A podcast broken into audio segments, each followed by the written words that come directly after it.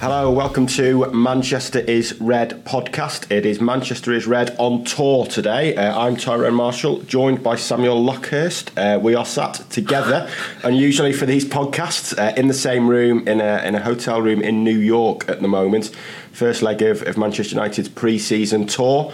For those of you watching on YouTube, you'll see that we are we are sat next to each other rather than in our, our bedrooms and our offices Yeah. back in very uh, very intimate setting. back in the northwest. It is yes, yes. Um, so yeah, that's that's why it might be sounding different or, or looking different. Uh, Samuel Ever the Pro has actually brought his um, his podcasting microphone with him.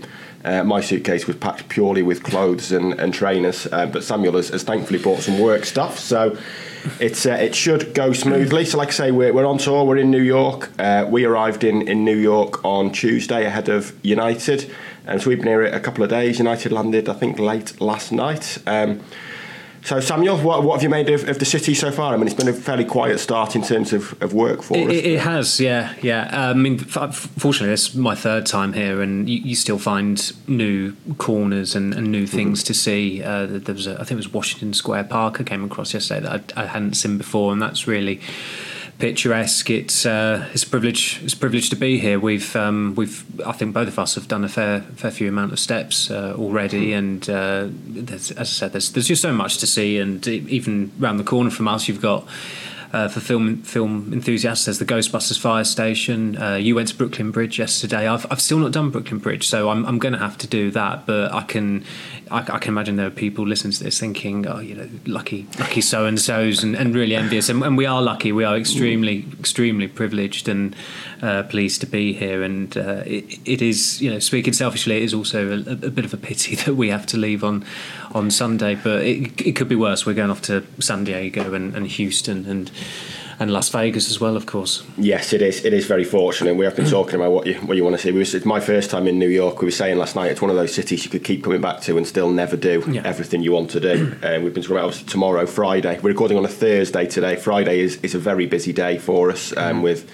Erik Ten Hag's first press conference of the, of the summer, which we'll come on to shortly, and then we actually got a football match for ourselves, We're playing the US media. So, Yes, another one. If you don't hear from us after Friday, we will we'll be hanging our heads in, in shame if we have uh, if we have lost to the American media, um, and then Arsenal's press conference. So plenty, uh, plenty going on heading into the weekend. The, the strange situation. I, I covered the United game against Lyon yesterday from my hotel room in, in New York, watching on the, the huge TVs in in this in these hotels on E ESPN two, and. Um, yeah, the, the beauty of outside broadcasting for those watching now, you might notice I'm a little bit smaller than uh, than Samuel. I'm sat in one of the other the other chairs in his hotel room, which the is snug, quite the snug chair. I'm in the, the office chair. Yeah, Samuel's yes. in the pro chair. Yeah. Uh, so I propped myself up with a couple of cushions. And talking of things that were cushioned, uh, Donny van der Beek's volley against nice. Lyon. Um, yeah, uh, not a thrilling friendly. Um, like I say, one one that I watched from my hotel room. United were flying straight after, which is why we were kind of the, the advanced party. It wasn't initially clear when they would start media uh, activities over here, but two wins from two in pre-season, two clean sheets, uh, two games where there's been wholesale changes after half time, but another another decent workout for United, really. Yeah, the I mean, Ten Hag said afterwards that it's it's been the two first halves of these two friendlies have been identical for the for the senior players, and that they've they've had quite a lot of the ball. They've they've pressed well. They've been purposeful. They've created chances, but they haven't scored, and that is is something that is not lost on supporters because United have made two signings now this summer for key positions for positions they needed to strengthen. Uh, those two players are going to improve the team, but we're going to keep on saying it until this number nine comes in. They have still not got someone who's going to consistently put the ball in the back of the net. And you look at the, the identity of the goal scorers so far in pre-season. It's Noam Emeran Joe Hugill uh, and, and, and Van der Beek. Uh, two of those players haven't gone on tour. Uh, Van der Beek has scored two goals in, in three years with United, and we'll, we'll get onto it shortly. But he, he told our colleague Stephen Railston, who was, in Edinburgh, that he could he could leave this summer, and that was you know, I think you know, I think you've got to give give Van der Beek some credit there because he could trot out the usual claptrap about oh I'm focused on fighting for my place, but he's he's got to be realistic about these things. He he knows that's not worked out for him over over the last three years, and that, that goal will have done him the power of good. You could see it. I mean, this is the beauty of um, modern technology now. As, as much of an uh, old, old, person I sound there, but I actually was able to watch Van der Beek's goal just wandering around New York. I think the first time I came to New York, I couldn't find anywhere to find um, find a bar that was actually showing United's game. I think it was against Juventus in the Champions League. So uh, that's that's how much things have changed. But it was a, it was a really well taken goal. Looking at the highlights, I mean, you you watch the full game. I've I've just gone off the highlights, but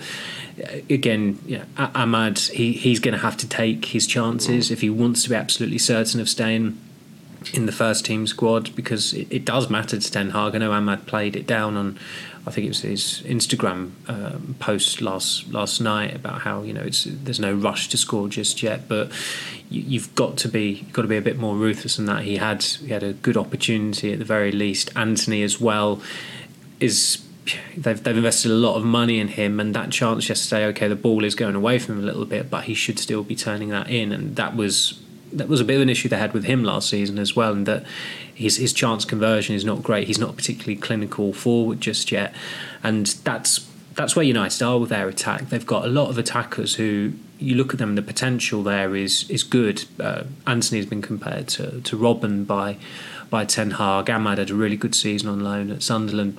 Garnacho looks a hell of a player. He's the only player in the FA Cup final who who had Manchester City on the back foot.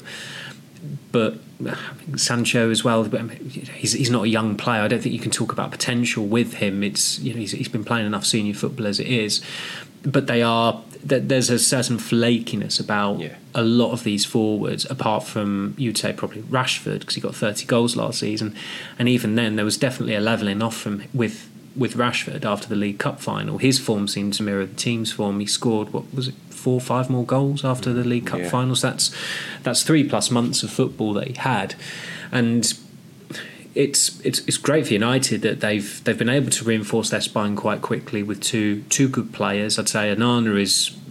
Uh, I said last week he's probably one of the top ten goalkeepers in the world. He's definitely an upgrade on De Gea in terms of all the attributes a modern keeper needs. Mount is a he's a more dynamic midfielder than Eriksen. They needed that. He's a player who's aligned with Ten Hag. But we will keep on coming back to the issue of, of goals, and they've they've played a couple of teams who. One team got relegated last season. Lyon are not the team they were when they were actually, you know, looking a decent outside bet to go go all the way in the Champions League what, 10, 15 years ago. Uh, but they're, they're about to play more competitive teams now, and there'll be a lot more scrutiny on these games in the States where they're playing Arsenal, who have spent a hell of a lot of money so far this summer and came close to win the league last season. They're playing Real Madrid, and then to a lesser extent Dortmund as well. So uh, it's you know they they need a striker in, but it, I suppose when you look at the players who've, who've played so far, you would if, if you're a United fan, those starters yesterday, I think the majority of them you'd be happy to have in the squad mm. next season. I can't imagine just going through the, the, the 11 again. I mean, Fernan- Alvaro Fernandez is probably the rawest of them, and he's gone on tour, which is deserved. I think he, he was unfortunate not to go on tour last year. But you could certainly see him having a place in that squad as as another backup left back, especially where Luke Shaw could be needed at centre back still. You you are going to probably need another left back there unless you're signing a centre back, um, depending on what happens with Harry Maguire. But Mount, uh, he was obviously with Mainoo again. Uh, Stephen, he, he was rhapsodising about Mainoo in his piece. I thought Mainoo was really good against Leeds. I would be very comfortable with having him as as the fifth midfielder in that squad uh, this season if, if, if Fred does go. And that's still a bit up in the air. He wasn't up in the air yesterday because he stayed behind in Manchester. Um, it's it's been another peculiar pre-season for him in that he, he didn't play against Leeds to, to, manage his workload, which was a strange excuse, and now he's got a personal issue to attend to. But it doesn't seem like his uh, last I saw it didn't seem like his wife was with him in Manchester, and everyone knows that there's a chance, a very good chance that he could leave. But you look at the other players who who started. What was the front three? Amad, uh, Amad Antony, Antony, Sancho, Mejbri. Sancho's not going to be sold. You, you need you need squad players as well. So I think that team yesterday, although it was a bit of a, a shadow team. Um, given the, the, the, players who are about to participate in games, it, it, does signal that there is decent squad strength there, even though the squad depth is going to need to be improved as, as the window goes on. Yeah, definitely. And, and Ten Hag was critical of them again yesterday for missing chances and said this was something that, that cost us and hurt us last season. And they could have been 4 0 up after 10 minutes yesterday. Excuse me, they started so quickly and, and did miss those chances. And you know, you mentioned Van der Beek there. I mean, a Champions League semi finalist looking emotional at scoring in a pre season friendly probably says a lot about what Yeah. he's been through over the last few years. Obviously, he- had that nasty knee injury in, in January, rather. I mean, he wasn't really pulling up any trees before then, but No. he was starting games and, and beginning to get opportunities under Ten Hag. But it does does kind of feel like it's coming to the end for him now. Um, I thought him and Hannibal both played quite well in that kind of advanced position yesterday, but at most you'd think one of them would be in the squad next year. The problem with finding a backup for Fernandes is that Fernandes is never injured. You know, the backup Yeah, plays yeah. so rarely. He started 37 to 38 league games last year and missed one through suspension, so it's it's very rare that he misses games. And So Van der Beek was very, very poor in that Van der game Beek was Villa. poor in that game against Villa. Yeah, definitely. So it is hard to find someone who can fulfil that role. You mentioned youngsters there. I mean, Kobbie Mainoo is, is a youngster. He's only 18, Yeah. but he feels like part of the furniture in the first team now. There's always this danger in pre-season of of reading too much into it. Think back to when we were in Thailand and Australia last year, and we all thought Zidane, Iqbal, was yeah. great. And now he's been sold for, for a million euros. The, the slower pace of these games can allow kids to, to look pretty good. Um, but a couple stood out, uh, uh, Kobbie especially, and I thought Dan Gore in the second half looked really good as well, very tenacious. Uh, young centre back by the name of Johnny Evans in the second half. Not not sure if he's going to have a decent career, but he did um, did fairly well. Um, so yeah, there was there was positives from from that game, really, wasn't there? And it is an opportunity for the kids. We've seen the tour squad now be announced. There's there's plenty of youngsters in there, and it's a chance for them to, to catch the eye. Yeah, I mean Evans is so old that he's he's older than me, uh, but he, he he still looks in pretty good nick. I mean, there was his his agent put a post out of it was that how it started, how it's going, and it, there's not a lot of difference between him when he first wore Mm. United kit in the first team. Um, goodness me, that was 2006, I think it was. Crikey, it's 16, 17 years ago even.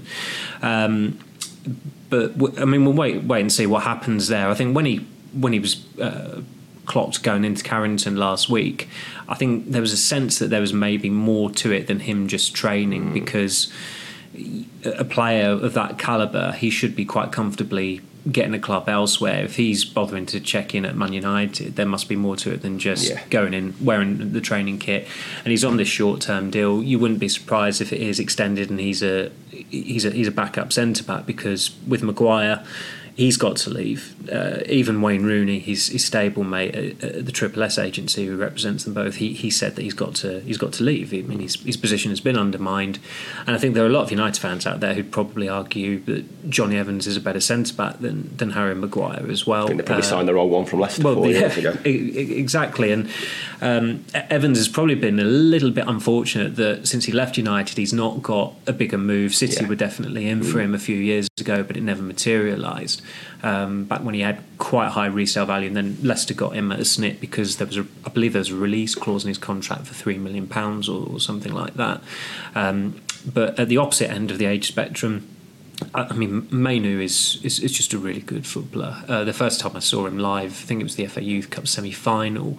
He he was the one who stood out, and Garnacho was starting that night, and I thought Mainoo was the best player in that squad. Garnacho has probably exceeded expectations simply because when you're a winger of that age, it's very difficult to transmit that form to first team level, and he's done that remarkably quickly. And he's United have, have got him under contract for another five years, and hopefully for them he'll be a tremendous player. But I thought Mainoo looked particularly comfortable, and Dan Gore as well um, stood out during those games, and it. it it really did signal how much football has evolved. That when you compared that Youth Cup winning team to the previous Youth Cup winning team in 2011, um, an 11 year gap, that team, the, the three midfielders were Ryan Tunnicliffe, Paul Pogba, and Ravel Morrison. Morrison was maverick, um, but Tunnicliffe and Pogba were quite physical midfielders, box to box midfielders.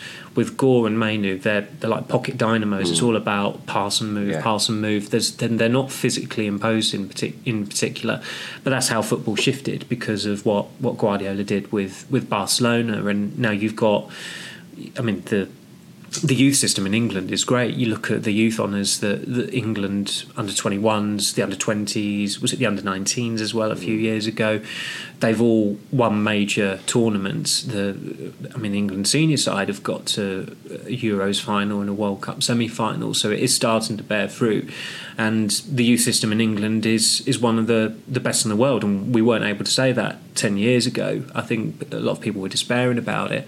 But Mainoo is, is he's definitely a player that if you saw him in a Barcelona kit or an Ajax kit, you would you would believe that he's he's come through their academy, and that bodes well for United because their manager is is is from Ajax and he, he has a set way of playing and he wants his midfielders to be quite similar, and that was one of the issues that Ten Hag had last year. If a midfielder came out of the team, the team played in a completely different Yeah. way whether it was Eriksen tiring in the second half and Fred coming on, whether it was Casemiro being suspended and McTominay having to take his place, it completely compromised the balance of the team, the way they approached it. If you've got Mainoo, Eriksen, and, and Mount as three of your creative deep line midfielders, there's a clear, there's there's there are similarities there, and clearly with Mainoo as well, is that he's trusted by his teammates. They're not looking at him and thinking he's too callow to have the ball. They are they're actually quite glad to give him the ball and allow him to express himself. And um, we we spoke about how quickly he made an impact in, in the Leeds game. But I really, although Casemiro has not played in pre-season yet, you would hope that you'd almost want to actually, if you're Ten Hag, you want to consult Arsenal and say what half you playing Declan Rice in, and Yeah. then reserve that half for Mainoo and give him as much exposure against the best midfielders possible, so he can, um, you know, he can go toe to toe with them because that's what he needs now. He's he's he's had three first team appearances against a League One team and two relegated teams in in Reading and, and Leicester. Now that he's on tour, as sedate as these games can be, you want to pit him against some of the best midfielders in the world. I mean, Real Madrid have they've, they've got five midfielders who most teams would would still uh, gladly have, whether it's Modric, who's a veteran, or whether it's Camavinga, who, although he plays at left back and can play brilliantly there. He's one of the best up and coming midfielders, and that's without mentioning Jude Bellingham, who's just joined them as well. So it's in Mainoo's interest to have a good, you know, a good half an hour or a half against these teams. I think in these uh, these tour games. Absolutely, I, I'm with you on Johnny Evans as well. I mean, he is he's not in the, the tour squad as such. He's No. going to San Diego with the um, with the academy. Will play against Wrexham, but I, I can see that potentially turning into a, a permanent move. It's the interesting thing with Ten Hag that when he came as United manager, there were a lot of fans excited at his faith in youth, and he does have faith in in young players and especially players coming through um, academies. But he, he is happy to sign older players as well. His, his transfer activity at Ajax was almost exclusively senior players really and, and players 28 plus he signed two 30 year olds for United last year so I don't think he'll be concerned that Evans Yeah. is 35 I think he'll maybe see that as as a value and, and experience to have around the place on, on a one year deal There's not an ounce of fat on him as well. He, he he, looks he, he looks in great leaner condition. than he's, yeah, than he's I ever think been. he suits Ten Hag's style. I mean, I think his passing is is a very underrated quality in his Yeah. game. The fact Man City tried to sign him Yeah. probably tells you that, and his use of the ball is is very good. So as a fourth or even fifth choice centre back, I think there's there's potential there for that to, to turn into a, a permanent deal. How many are they off now of, a, of an eleven of near nearly near misses with Pep Guardiola? You got Maguire, far Evans. Fred, Sancho was there whilst Guardiola was there. as Yeah, well. yeah, yeah. This is a a Man City failed transfer that I mean six years on. I think I think it's 2017 when they signed, signed Johnny Evans, wasn't it? But It was, yeah. yeah, he still he still looks to be in the same condition uh, in 2023 as he was in in 2017. Uh, that's all for the first part of the Manchester is Red podcast. We'll be back after the break to discuss a signing that is even more imminent than Johnny Evans' return.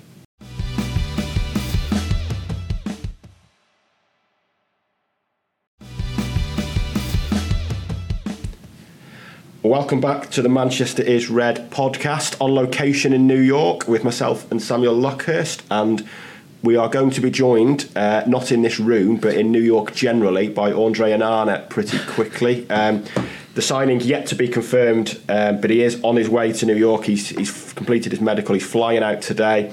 Uh, been pictured at Manchester Airport, flying out with Aer Lingus, which has brought some um, some mirth to, to those of us from the uh, the Manchester media circles over here. Myself and Samuel and uh, and Jamie from the Guardian flew with Aer Lingus yesterday, and uh, it was a, a very smooth flight and landed at the right airport. Uh, a few of our colleagues set off about an hour and a half earlier on the more exclusive Virgin Atlantic service yeah. and, and, landed in Boston due to bad weather, unfortunately. So uh, a, a, terrible, terrible shame for them and, and a lot of sympathy. And uh, obviously, Andre's decided it's better off with the, the cheaper airline than it lands in the right city at least. Um, but a, a, very good signing. I mean, it's one that's been we've talked about a lot already. It's it's been very um, very well trailed. There's no surprises here, but a, a decent signing and, a good sign that you know United are getting their business done. You think back to last year's tour and Tyrell Malacia was the only player on tour. They, they signed Eriksen and Martinez, I think, while they were away, but they yeah, were so far away did. in Australia they didn't join up. To have two first team players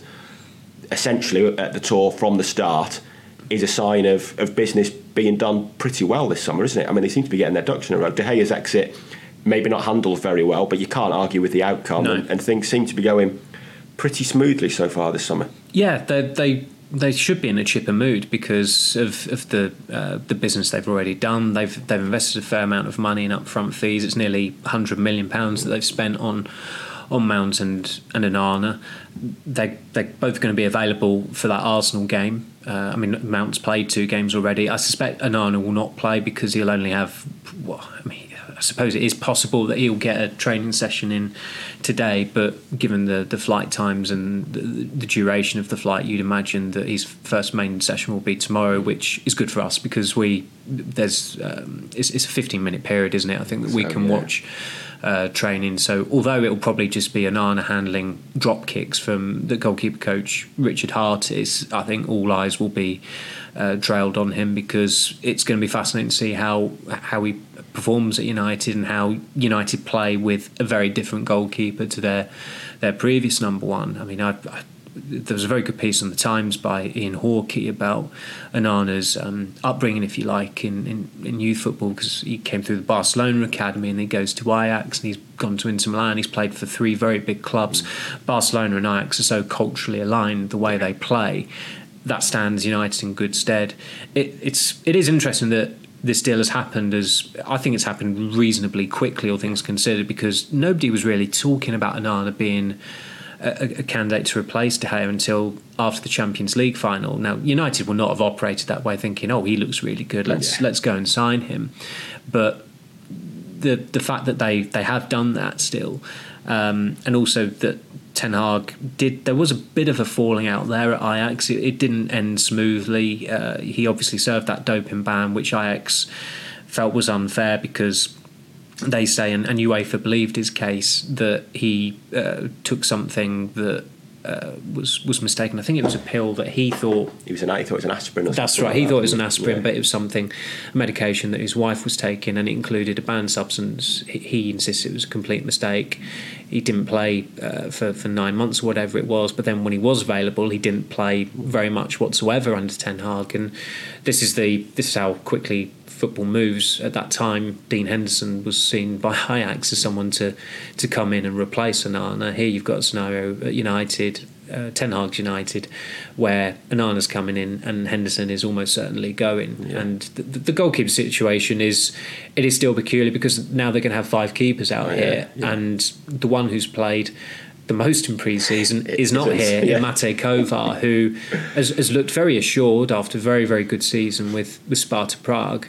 Um, but United have told us that they expect him to go out on loan, so that's why he's not coming. It does beg the question: Well, if, if there's one keeper who's going to be absolutely definitely leaving and leaving for good, it's Dean Henderson. Yeah. But he has come out here, which um, you know when I was told that and did the, the story on, on Tuesday, I, I, was slightly surprised. But then again, if if there's not a compelling offer on the table and he can continue his rehab or there's a chance he might play, why wouldn't you take him? Um, United, there's big resale value there, so it would be senseless for United to to compromise that. And there there is a patient and willing buyer there in Forest, but they need to pull their finger out and just get that deal done, and then um, we'll see where it goes. But uh, it, I think when Ten Hag told some of our colleagues in Oslo last week that Dean Henderson's an option, I mean, United have been peddling that as well. As, as we said, yeah, he's an option for another club. Yeah. He's nobody has ever seen him as an option to be United number one for the forthcoming season, and you know, he'll he'll smile for photos that are taken by club photographers, but that doesn't always tell the story. There's no way I mean, everyone knows Dean Henderson's character, and there are some quotes he's uttered that I think, as I said to you, you'd, you'd see a quote in one of these like mocked up memes, and you'd always think, "Oh, that's that's been made up. That's Yeah. nonsense." But if it's Dean Henderson who said it, you completely believe that he said it. And there were some things he said that you know. I, there was one about uh, that he said when he was on loan at Sheffield United the first time. He said, "Oh, you know, it's their problem if they're not watching me. The cream always rises to the top." and like, people can't remember that one because of the, the interview he gave last last year. But he was saying this stuff literally four or five years ago. So he's never going to change, and there's absolutely no way he's going to be content being number two No. three years on after being um, number two to, to David De Gea. So United need to sort that out uh, the, with with the other backup goalkeepers, Radek Vitek and Nathan Bishop. They are just there to make up the numbers. Really, I, I noticed that it's the same. It's the same amount of players that Ten Hag has taken on Yeah, tour as he took 31 last year. 31 uh, man squad. 31 man squad. I suppose it'll be what 33 if uh, Fred also comes out here, as well as Onana. So it's it's pretty bloated. It seems quite needlessly bloated. Uh, you know, and Brandon Williams, I think, is probably only here because Tyrell Malacia is injured, Hmm. but. That, that's a lot of players, and a lot of those players are not going to play any part in the first team squad uh, when when the competitive season begins. Yeah, uh, the, the keeper situation is interesting. I mean, there's so much uncertainty, and now we're ending up with five keepers over here. Um, I, I thought Kovar looked pretty good again yesterday. He, he certainly fits Ten Hag's model with his feet, but him and Nathan Bishop are both 23. I mean, it's you know, Co- Co- plus Kovar going out on loan again. I mean, you, you wonder if they even tried to sell him because I can't imagine he's going to come back next year at 24 and.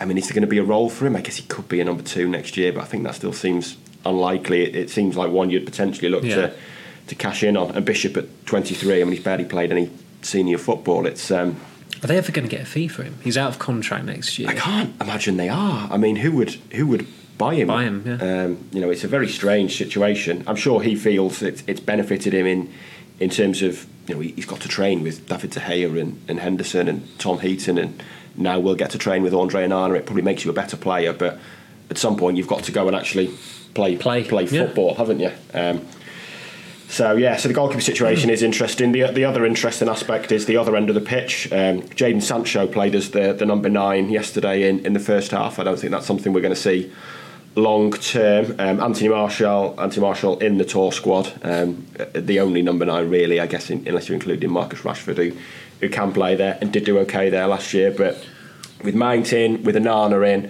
it's fair to say attention is going to turn to the, the third piece of the puzzle now, and that is probably the, the hardest one to, to fill. And it's going to be interesting to see where, where they go from here because you know, we've both done stories that United are, are working to kind of a net spend budget of 100, 120 million this year. I mean, they're, they're at that now. Yeah. So they need to sell players to, to raise funds to, to sign a striker. We've, we've talked about striker a lot already this summer, and it's it, it, it looks a really, really difficult market, doesn't it? The, the the going rate for Man United striker, if they come to a, go to a club, that club is going to say, yeah, ballpark figure of 100 million euros, 100 million pounds, um, d- depending on where, where the club is based. And as we as we just said, in terms of upfront fees they've spent, they've spent nearly 100 million. So they've got around 22 million if, if you're working off this 120 million budget. That would barely have covered Ruud van Nistelrooy's fee in 2001 uh, when when United did sign an extremely good striker and, and developed him into a, a world class striker. So they've, I mean, essentially they've not got enough money for it, but you know that they they will do a deal for a striker by by hook or by crook. They they bankrolled that that was a phrase uh, people at United used to us. They they bankrolled deals for Casemiro and Antony last year uh, because they had to. Again, after the Brentford defeat, it was such a dire situation. It was pretty glaring that they needed uh, key players in, in key positions, and, and they got them in the end. Uh, it is a bit of a surprise they've signed two worthy players and for positions that they absolutely absolutely needed upgrades in before the striker. I think most of us just thought at the start of the summer, try and get a striker in as soon as possible, even if it does somewhat compromise your budget going forward. Um, I mean, with with the Onana deal, I, they they will have done that knowing that, or, or at least feeling pretty confident that they're going to bank a decent fee for, for Henderson because that will cover a a great deal of the of, of the cost for that. Um, that's the way they have to operate with with a number of positions, and they've they've spoken quite openly to us about Fred and, and the probability that he will be sold because a midfielder has come in and therefore a midfielder has to go out. Um, you know, Marcel Sabitzer and, and, and Wout Weghorst left on loan, and United have not outright said they will definitely not sign them permanently, but we know they will not not sign them permanently. Although I noticed Sabitzer scored five goals in He Bayern, did, yes, Bayern yeah. Munich's 27 27 nil win. uh, friendly win. So uh, you know, if, if if if they're struggling for a number nine, there's there's always that option, I suppose. But with, I mean, Rasmus Hojlund is is the main one. But even still, with that, that's that is becoming somewhat protracted. Given that, I mean, I did that story when Ten Hag, about Ten Hag having video calls with him, and, and I think that was in May, uh, late May, early June. So that's been a couple of months already. John Murtough has spent quite a bit of time, I was told, with officials from Atalanta discussing Hojlund, um, you know, floating the possibility of, of Mason Greenwood being loaned out there as well. But if they do get Hojlund, which seems to be, I mean, he seems to be the one that Ten Hag wants because Kane, Harry Kane was just regarded as a no go. Mm. It's a 20 year old who's got an, a modest at best record in, in Italian football. He's got a great record for Denmark, but that's international football. It's you're not you're not judged on that. You're judged on your club career. That's a big. It's, it's you know it's a big step up going from Atalanta uh, to to Man United. So I, it's going to be fascinating to see what they what they do with the striker situation. And Ten Hag has, has said already, um, in, even in, with his chats to MUTV around these tour games, about the need to get players in early, and, and also the, the fact that what he said yesterday, you know, I think one of the first things he said was that they created a chance, but they didn't score, same as last Yeah. year. I think that was the phrase he used, same as last year, and that's going to nag at him until they get someone in who he's confident that when a chance falls his way, he's going to stick it in the back of the net. And it's almost pointless wasting oxygen on Marshall, but we don't know if he's even going to play on this tour. Um, there have been players who've come out on tour with United before just to continue their their rehab, yeah. and he is going to get asked about him whether it's at a press conference, whether it's in the mix zone, or whether it's in our sit down with him because he he didn't come back when. Um, Given that he's recovering from an injury, he didn't come back in advance, whereas other, the other players who were injured did. You have to ask that question: Why is that? It doesn't appear as though he's trained. Um, he's, he's he's been involved in team training and he's been back at Carrington for best part of what, a week, two weeks. So I think it's safe to say that he probably will not be playing against Arsenal. And maybe Ten Hag will clarify to us t- tomorrow at his press conference when when Marshall will be ready to train again or ready to play again. But when when did he last play? And that, that was a substitute appearance against Fulham on May twenty seventh, I think, yeah. twenty sixth. So you're already he's pretty much at the point of a two month absence, and that's without no football played. Uh, and we know all about his injury issues last last season. Yeah, so they absolutely cannot count on him, and they know that.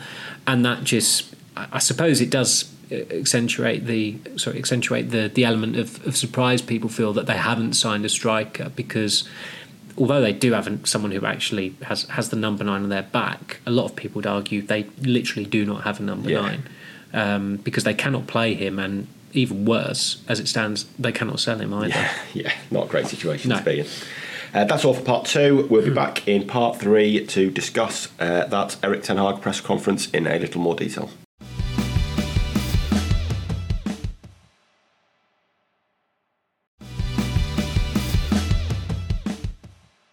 Welcome back to the Manchester is Red uh, podcast. To, to so tomorrow, as I've already mentioned, uh, recording on a Thursday. Tomorrow we are going to see Erik Ten Hag. uh, first time myself and Samuel would have seen him this summer. I think he did stop in in Oslo um, and speak to some of the, the pack over there. I believe he only did Yeah, MUTV. Rich, Rich got to chat Rich got to to him. chat to him. Yeah, he only did MUTV yesterday. Um, so a press first press conference for him tomorrow. Sure be busy. There's there's plenty of Manchester-based media over here, as there always is with United. There'll be plenty of American interest.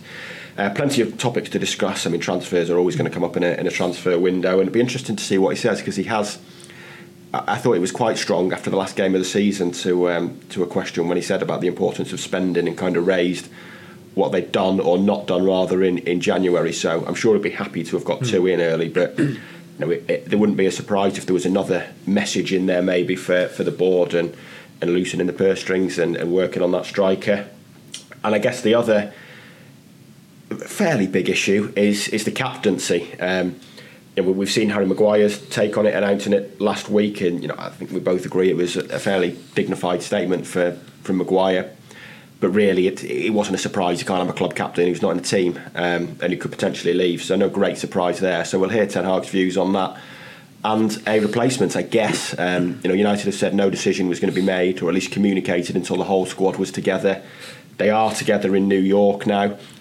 I don't think there's really any suspense here. Um, Varane has, has captained the last two, or started as captain in the two pre-season friendlies so far. But you know, Bruno Fernandes was captain for 42 games last season. He lifted the Carabao Cup with Maguire. It's it, it would be a major shock if it wasn't Fernandes as, as captain and maybe Varane as vice captain. But you know, I don't know if we'll even announce that. I think there's generally a view on, on the continent that uh, over here in uh, in Britain and England, we're a bit more obsessed with, with captaincy issues than maybe they are in, yeah. in Europe. And you see the England captain all the time, but there's a lot of prestige that comes with being United club captain. It's it's a big role, but it is surely going to go to Bruno Fernandes, isn't it?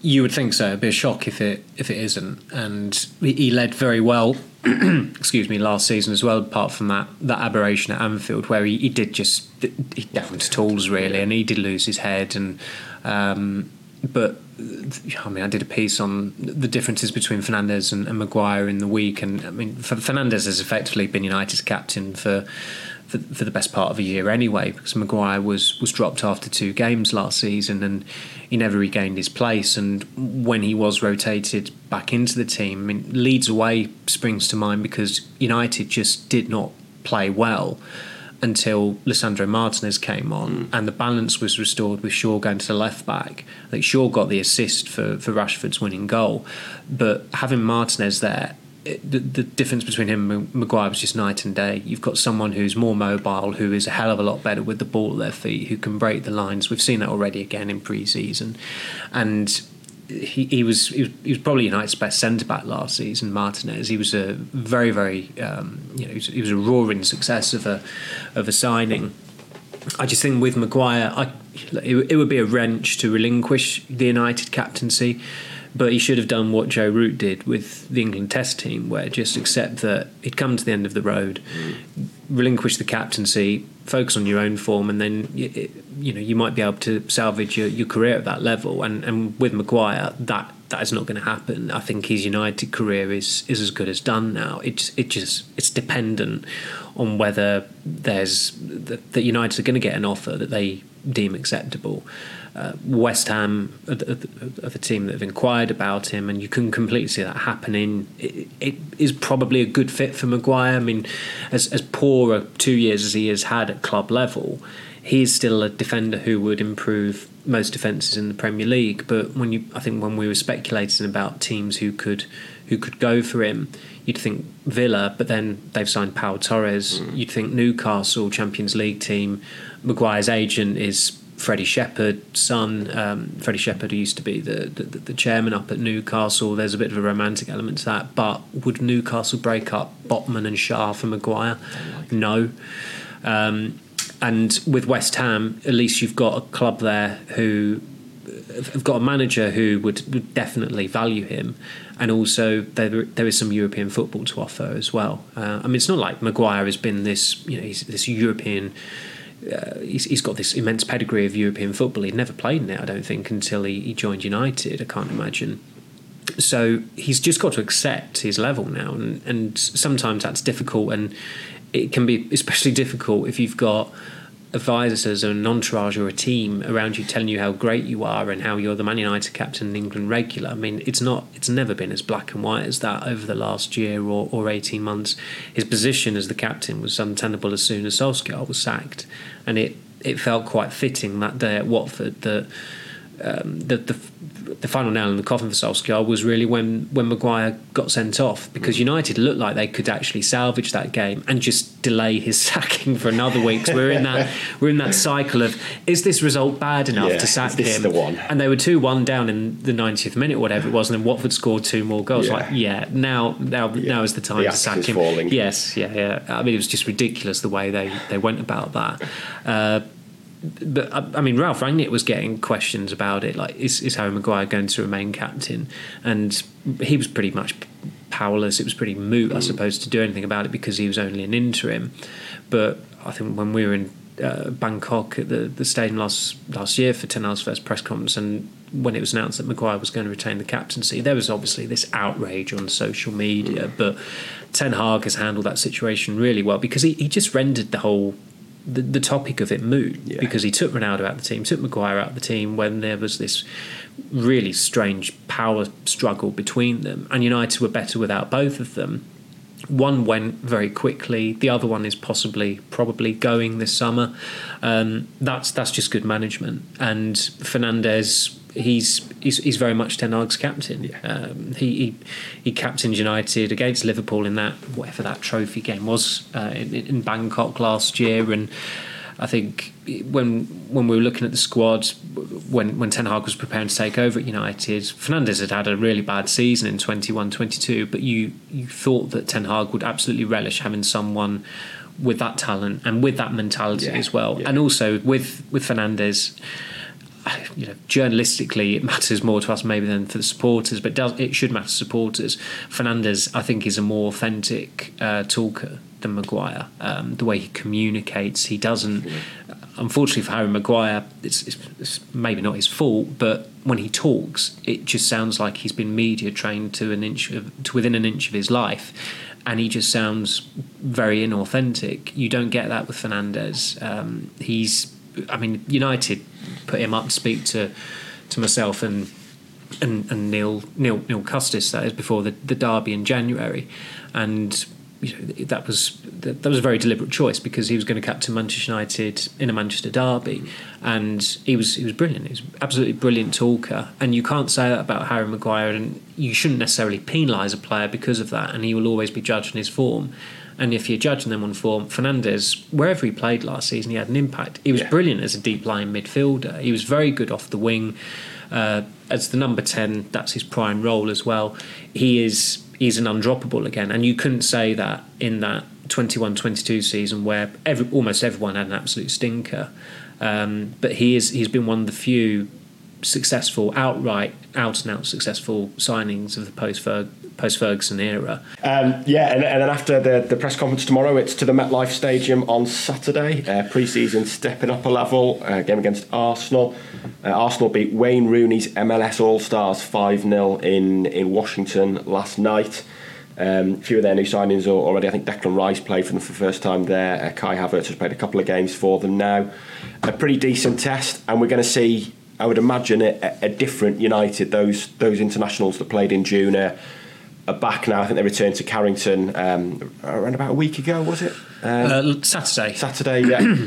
um, so they they none of them really went to. Um, went to Edinburgh, but they're, they're they're all on tour, and it's the time now where we're going to start to see more and more of that that first team, that first eleven that we're expecting Ten Hag to, to start the season with, aren't we?